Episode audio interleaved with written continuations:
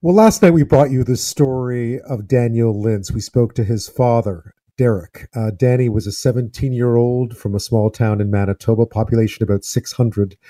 Uh, back in February, he received a message on social media and it very quickly went very wrong. He was uh, encouraged or coerced into providing uh, explicit images. He was then blackmailed almost immediately. Uh, within three hours, he had taken his own life after falling victim to that aggressive sextortion scheme. Here's how his dad expressed it to us last night.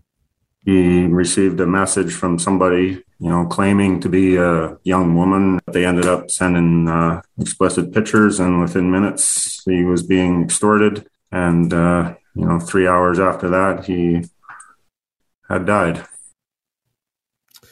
That was Derek Lintz last night in our interview. Uh, it's an awful reminder that even as awareness grows of the dangers online, of the predators that exist online, that there are some that there are many that are still very vulnerable to uh, to these tactics. Few know that better than my next guest. In October 2012, Carol Todd's daughter Amanda took her own life by suicide after being the victim of cyber abuse and sextortion as well.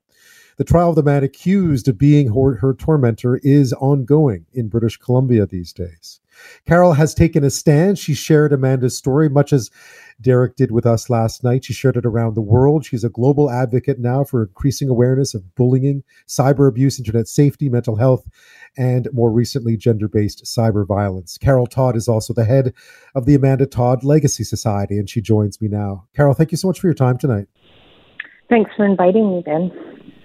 I thought of you immediately while speaking to, to Derek Lintz last night, just because it's it's something that you know so well, and, and I guess it, it, it, seems, you know, a decade later that the work still needs to be done to raise awareness for teens out there, and, and those out there willing to wishing to do harm, simply change their tactics as they go on.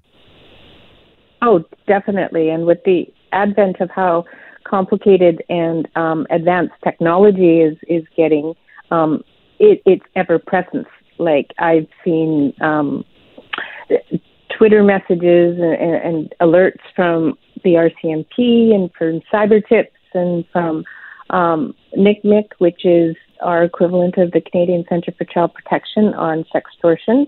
And more boys are being targeted right now for whatever reason, right?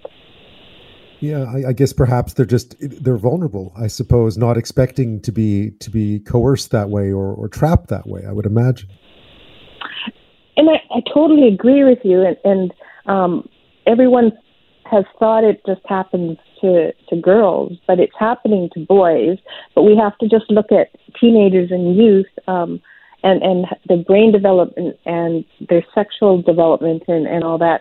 And there's curiosity and, and there's a vulnerability that um, our kids don't feel that being online, like that it's safe, that it's still safe talking to a person and, and sharing images or, or sharing personal information um, to someone that they don't really know. They because that person is not, you know, at their doorstep, they think it's okay, and, but it's not okay as um, my family has learned, right? Yeah, one of the things that was that was interesting last night, speaking to uh, to Danny's father, was that he really, and I think people have taken inspiration from you in this, that as as awful as it is, and as tragic as it is, and as difficult as it is, he really felt the need to talk so that other parents would know. And I can't imagine how tough that is, but you know how tough that is. I do, and and and one of the things is sharing your story because I believe that other families and, and youth, we're in a society where we see reality shows and, and we see true crime shows, right? So sharing real life stories brings it to a place where this can really happen. And, you know, I've heard so many families go, Well, I've talked to my child, it's never going to happen to us because I've had that conversation. Well, you have to have to keep having that conversation because in a heartbeat, someone can fall down that rabbit hole. And and not just youth right? There's there's adults who are being sextorted too. Um and and that's the awareness out there. We have to keep talking and educating. Um our our teachers have to keep talking. Our parents have to keep talking. Our our law enforcement our community leaders need to keep talking about it. We have to normalize the conversation now about what sextortion is what exploitation is how easy it can happen, and more importantly, what to do if it is happening. Because I, I imagine, as, as you and you've heard, I've heard you talk about this, that it is the shame and the fear that they prey on. Yes. It, it's the the predators out there. They say that within within five minutes, a, a predator knows if uh, a young person's vulnerable, and either keeps talking to them or just leaves leaves that conversation, right? Um, and and it's so important to talk to our kids about, you know, if, if something if someone's asking you for images or if you've sent an image, um, to tell an adult because brain development in kids, they it's really hard for them to problem solve adult type problems and and extortion exploitation are adult sized problems, right?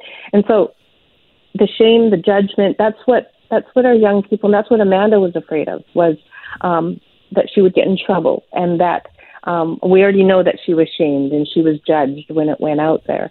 Um, but we have to have that conversation that we can't shame and we can't judge because if we want to stop this, um, I, I liken it to if if you have an injury, if you sprain your ankle um, and you're a kid, your parents aren't going to know that you're maybe not an ankle isn't the right one, um, but your parents aren't going to know you have an injury unless you tell them, and then they can get you to a doctor, right? And so with exploitation and sextortion and, and what happens online, even bullying and cyberbullying, no one's going to know unless you tell them, right? Or or your child talks to you. But your child won't come and talk to you if you're going to threaten to take away their devices or um, they're going to get grounded. You have to have that trust in that communication in order for that prevention to happen.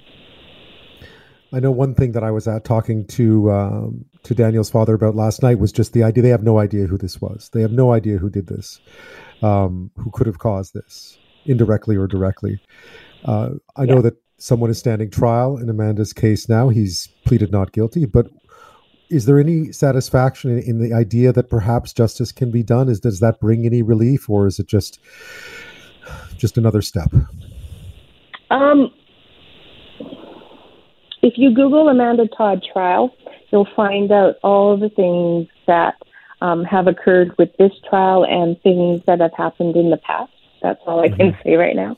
Yeah, um, no, I um, agree. It's but, still going on. It, yeah, but but it, it does bring me some peace, sort of that he was found and that there is obviously some evidence linking him to Amanda, and so we hope that there's a positive ending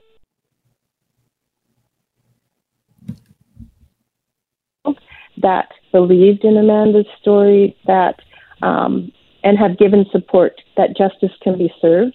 I, I really think that this is precedent setting in in our country that um, someone was extradited for um, what what they may have done to Amanda because this has never been done before, right?